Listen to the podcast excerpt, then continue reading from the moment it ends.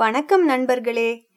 இப்போ நாம Tamil audio books சேனல்ல கேட்க போற வேதாளம் சொல்லும் கதையோடைய பெயர் மாதங்கியின் முடிவு. மாதங்கியின் முடிவு என்னன்னு பார்க்கறதுக்கு கதைக்குள்ள போகலாம் வாங்க. தன் முயற்சியில் சற்றும் மனம் தளராத விக்ரமன் மீண்டும் மரத்தின் மீதேறி அதில் தொங்கும் உடலை கீழே வீழ்த்தினான். பின்னர் கீழே இறங்கி அவன் அதை சுமந்து கொண்டு மயானத்தை நோக்கிச் செல்கையில் அதனுள் இருந்த வேதாளம் எள்ளி நகைத்து மன்னனே நீ இந்த நள்ளிரவில் இப்படி விடாமுயற்சியாக இச்செயலில் ஈடுபட்டிருக்கிறாயே இதன் பலன் கிட்டினால் அதை கொண்டு திருப்தி அடைந்து விடுவாயா? அல்லது மாயாபுரி இளவரசி மாதங்கி மாதிரி கிடைத்ததை நழுவ விட்டு விடுவாயா? சில வேலைகளை செய்ய விடாமுயற்சியும் முழு ஈடுபாடும் தேவையே. ஆனால் அதனால் கிடைக்கும் பலனை அனுபவிக்க அறிவும் அனுபவமும் தேவை. அப்படி இல்லாதவள் போல தென்பட்ட மாயாபுரி இளவரசி மாதங்கியின் கதையை கூறுகிறேன். கவனமாக கேள் என்று கூறி கதை சொல்ல ஆரம்பித்தது. ஒரு முறை கிழக்கு கடற்கரையை ஒட்டிய பகுதியில் புயல் அடித்து அடர் மழை பெய்தது. அப்போது ஒரு மலைச்சாரலிலிருந்து ஒரு சிவன் கோவில் திடீரென வெளிப்பட்டது. அது மிக பழங்காலத்தது. இது பற்றி யாவரும் பேசவே அத்தகவல் மாயாபுரி மன்னன் மகாசேனனுக்கு எட்டியது. மகாசேனனின் மகள் மாதங்கி. அவள் சிவபெருமானிடம் பக்தி கொண்டவள். அவள் தன் தந்தையிடம் தந்தையே இந்த சிவன் கோவில் நம் தலைநகருக்கு மிக அருகில் இருப்பது அதிர்ஷ்டமே. என் மேற்பார்வையில் அதை பழுது பார்த்து புதுப்பிக்கிறேன் என்று மிகவும் உற்சாகத்துடன் கூறினாள். மகாசேனனும் அப்படியே செய் என தன் மகளுக்கு அனுமதி அளித்தான். நல்ல முகூர்த்த வேளையில் ஆலயத்தை செப்பனிடும் பணி ஆரம்பமாகியது. மாதங்கி பகல் முழுவதும் அந்த ஆலயத்தில் இருந்து நடக்கும் வேலைகளை மேற்பார்வை பார்த்து வரலானாள். ஒரு நாள் உச்சி வேளையில் அவள் உணவு அருந்திவிட்டு இளைப்பாரிக் கொண்டிருந்தாள். அப்போது எங்கிருந்தோ இனிய புல்லாங்குழலின் இசை அவளுக்கு கேட்டது. அவள் எழுந்து அந்த இசை எங்கிருந்து ஒலிக்கிறது எனக் காண கிளம்பிச் சென்றாள். ஓரிடத்தில் பசும்புல் மைதானத்தில் சில ஆடுகள் புல் மேய்ந்து கொண்டிருப்பதையும் சற்று தூரத்தில் ஒரு மரத்தின் கீழ் இருபத்தி ஐந்து வயது மதிக்கத்தக்க இளைஞன் ஒருவன் கண்ணை மூடிக்கொண்டு தன்னையே மறந்து குழலிசைத்துக் கொண்டிருப்பதையும் அவள் கண்டாள். அவளும் அந்த இசையில் மயங்கி நின்றாள். அவ்வாலிபன் தன் வாசிப்பை நிறுத்திய பின் பார்த்தபோது எதிரே மாதங்கி நிற்பது கண்டு திகைத்து போனான். அவள் புன்னகை புரிந்தவாறே நான் அரசகுமாரி மாதங்கி உன் குழலிசை மிக நன்றாக உள்ளது உன் பெயர் என்ன? என்று கேட்டாள். அவனும் என் பெயர் கோபாலன் என கூறி அவளை வணங்கிவிட்டு தன் ஆடுகளை ஓட்டிக்கொண்டு சென்றான்.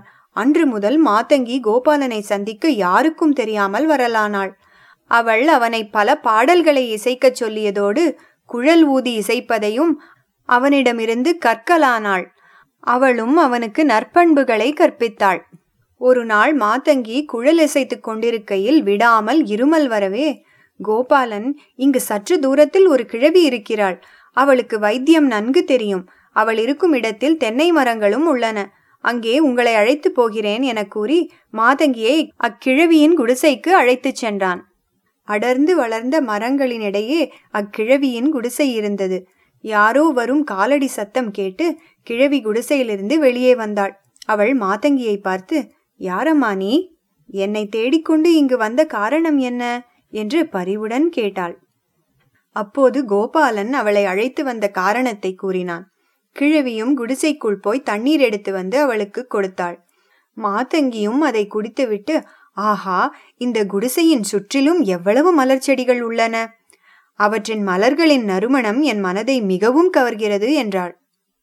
இது பவளமல்லி வாசனை என கூறி கிழவி உதிர்ந்து கீழே விழுந்திருந்த மலர்களை எடுத்து அவளிடம் கொடுத்தாள். அவள் அதை கட்டி தன் தலையில் வைத்து கொண்டாள். கிழவி தண்ணீரில் கலந்து கொடுத்த மருந்தால் மாதங்கியின் இருமல் நின்றுவிட்டது. அதன் பிறகு கோபாலன் மாதங்கியை அழைத்து கொண்டு ஆலயத்தருகே கொண்டு போய் விட்டான். மாதங்கி அப்போதே தன் மனதில் மணந்தால் கோபாலனையே மணப்பது என்று தீர்மானித்து கொண்டாள். அன்றிரவு அவளது அறைக்கு மகாசேனன் வந்து மாதங்கி உதயகிரி இளவரசன் உதயசேனன் உன்னை மணக்க விரும்புகிறான். அவன் ஏற்றவனா அல்லது இல்லையா என்று காண வேண்டாமா? எனவே அவனை நம் விருந்தினராக வந்து இருக்கும்படி அழைத்திருக்கிறேன். அவன் நாளை மாலை இங்கு வருகிறான். நம் அரண்மனையில் இரண்டு நாட்கள் தங்கி இருப்பான் என்றான். அப்போது கோபாலனை பற்றி தன் தந்தையிடம் கூற அவளுக்கு துணிச்சல் வரவில்லை.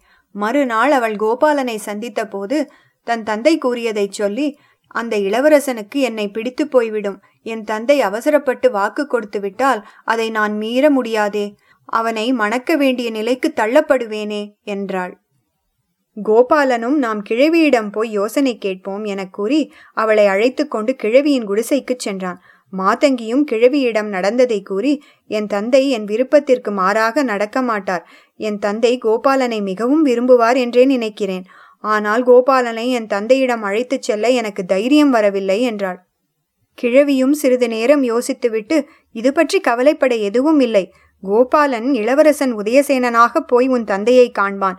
நீதான் கோபாலனை கண்டாலும் உன் தந்தை மிகவும் விரும்புவார் என்று கூறினாயே. அதனால் எல்லாம் நல்ல விதமாகவே முடியும் என்று கூறினாள். உதயகிரி இளவரசன் மாயாபுரிக்கு வரவேண்டும் என்றால் வருவதற்கு உள்ள வழி மலை வழியாக உள்ளது ஒன்றுதான். அதுவும் அக்கிழவியின் குடிசை முன்தான் செல்வது. உதயசேனன் அங்கு வரும்போது கோபாலன் என்ன செய்ய வேண்டும் என்பதை கிழவி அவனுக்கு சொன்னாள். மாலையாகும்போது உதயசேனன் ஒரு குதிரை மீதமர்ந்து அக்குடிசை அருகே வந்து கொண்டிருந்தான். கிழவி அவன் முன் போய் நாகப்பா வா இறங்கி சாப்பிட்டு விட்டு போ என்றாள். அது கேட்டு உதயசேனன் ஆச்சரியப்பட்டு பாட்டி நீ நினைப்பது போல நான் நாகப்பன் அல்ல. என்னை சரியாக நீ தெரிந்து கொள்ளவில்லை. நான் உதயகிரி இளவரசன் உதயசேனன் என்று கூறியவாறே குதிரை மீதிருந்து கீழே இறங்கி வந்தான்.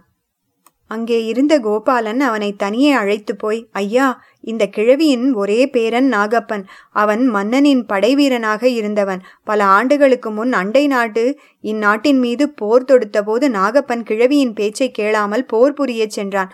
அதில் அவன் வீரமரணம் அடைந்தான். அது முதல் கிழவியின் மூளை சரியில்லை. உங்களைக் கண்டு நாகப்பனின் சாயலில் நீங்கள் இருப்பதாக அவள் எண்ணிவிட்டாள் போல் இருக்கிறது நீங்கள் இன்று அவள் அளிக்கும் உணவை உண்டுவிட்டு செல்லுங்கள் அதனால் அவள் மனம் திருப்தி அடையும் என்றான். அதை கேட்ட உதயசேனனின் மனம் இழகிவிட்டது அவன் கிழவியின் அருகே போய் பாட்டி எனக்கு ஒரே பசியாக இருக்கிறது சாப்பாடு போடுகிறாயா? என்று கேட்டான். கிழவியும் அவனுக்கு உடனே உணவு பரிமாறினாள். உதயசேனன் மனமில்லாமல் தான் அதை சாப்பிட்டான். அதன் பின் சற்று இளைப்பார படுத்தான். அவ்வளவுதான் அவன் தன் நினைவையே இழந்து விட்டான். அப்போது கோபாலனிடம் கிழவி கோபாலா சட்டென இவன் உடைகளை கழற்றி நீ அணிந்து கொண்டு குதிரை மீதமர்ந்து தலைநகருக்கு உதயசேனனாகப் போ. இந்த இளவரசன் நாளை மாலை வரை எழுந்திருக்க மாட்டான் என்றாள். கோபாலனும் உதயசேனனின் ஆடைகளை அணிந்து குதிரை மீதமர்ந்து அரண்மனைக்குச் சென்றான். அரசகுமாரன் போலிருந்த கோபாலனை மகாசேனன் கண்டு அவனை உதயசேனன் என்று நினைத்து விட்டான். அவன் தன் மகளிடம் ஆஹா நீதான் எவ்வளவு அதிர்ஷ்டசாலி. உனக்கு கணவனாக போகிறவன் எவ்வளவு அழகாக இருக்கிறான் என்று கூறி மகிழ்ந்தான். மாதங்கி ஒரேடியாக மகிழ்ந்து போனாள். மறுநாள் நதியில் படகில் மாதங்கியும் கோபாலனும் சென்று வர மகாசேனன் ஏற்பாடு செய்தான். மாதங்கி அதற்காக கிளம்பும்போது ஒரு பணிப்பெண் வந்து இளவரசி உங்களை காண யாரோ ஒரு கிழவி வந்திருக்கிறாள். அவள் கையில் பவளமல்லி மாலை உள்ளது. அதை அவளே உங்களிடம் கொடுக்க வேண்டும் என்று பிடிவாதம் பிடிக்கிறாள். அவளை உள்ளே அனுப்பட்டுமா? என்றாள். பவளமல்லி என்றதுமே மாதங்கிக்கு காட்டில் உள்ள கிழவியை பற்றிய நினைவே வந்தது. அவள் உடனே கிழவியை உள்ளே அனுப்பும்படி கூறினாள். கிழவி உள்ளே வந்து பாவம் அந்த அரசகுமாரனுக்கு ஒரே காய்ச்சல். என்ன மருந்து கொடுத்தும் அவனுக்கு தன் நினைவே வரவில்லை. நீ அரசாங்க வைத்தியரை அழைத்து கொண்டு உடனே வா என்றாள். ஆத்தங்கி கிழவியை அனுப்பிவிட்டு பூங்காவில் காத்து நின்ற கோபாலனிடம் போய் கிழவி கூறியதை சொன்னாள். பிறகு இப்போது படகில் உல்லாச பயணத்திற்கு நான் வரவில்லை. இப்போதே வைத்தியருடன் நான் அந்த கிழவியின் குடிசைக்கு போகப் போகிறேன் என்று கூறி கிளம்பிவிட்டாள். அப்போது கோபாலன் நீ அவனுக்காக இறக்கப்பட்டு பேசுவது சரியல்ல. உனக்கு என் மீதுள்ள பிரியம் குறையவில்லையே அங்கே போகாமல் என்னுடன் வா என்றான். மாதங்கி அவனுக்கு பதில் எதுவும் கூறாமல் அங்கிருந்து போய் ராஜ வைத்தியரை அழைத்து கொண்டு கிழவியின் குடிசைக்கு சென்றாள். வைத்தியர் நினைவிழந்து கிடக்கும் உதயசேனனின் நெற்றியில் ஒரு தைலத்தை தடவினார். பிறகு அவர் இன்னும் இரண்டு மணி நேரத்தில் இவனுக்கு நினைவு வந்துவிடும். அதற்கு பின் இந்த இரண்டு மாத்திரைகளை கொடுத்தால் பூரண குணம் அடைந்து விடுவான் என கூறி மாத்திரைகளை மாதங்கியிடம் கொடுத்தார். அவர் உதயசேனனை பற்றி முழு விவரம் தெரிந்து கொண்டு அரண்மனைக்கு போய் உண்மை என்ன என்று மன்னனிடம் கூறிவிட்டார்.